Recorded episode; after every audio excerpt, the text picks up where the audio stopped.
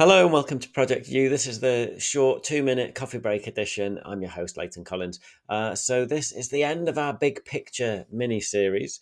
Uh, and we're thinking very much how individuals shape the big picture. We're thinking about the theme of becoming an entrepreneur, becoming a, a business leader. That could be in any sector. So, whether you find yourself passionate about and currently working in medicine, teaching, legal, technology, engineering, whatever there's room for you to carve a path and do something new and innovative. Now, there's a lot more depth in the full 30 minute um, episode, but some things to think about.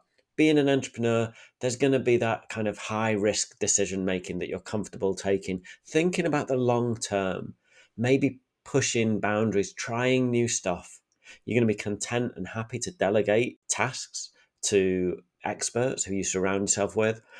And there's probably the end goal of getting investment into your business at very least, if not selling your business on. Really good to have a fresh idea or to see a problem and imagine a solution, whether that's a product or a service. Being in the right place at the right time and knowing that, hey, there's a gap and people are going to pay to fill it. What kind of person could be an entrepreneur? Wow, two minutes for this. Uh, decisive, innovative, flexible, resourceful, risk taker, persistent, visionary, um, results driven, passionate. You can see the kind of person who's going to drive things forward and take others with them.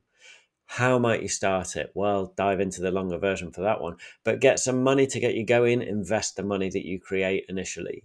How do you become an entrepreneur? Find that problem, solve it, get the basics right, a business plan that you can go back to. Yes, a sexy headline, vision, and strategy, but the basics in that business plan. Get the right people around you, Know how to deal with disappointment, failure, and rejection.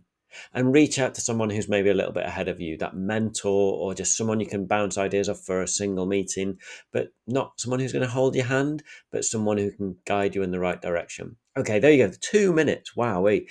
Find out more in the longer version if you like. Uh, but thanks very much for listening. Until next time, I'll see you later.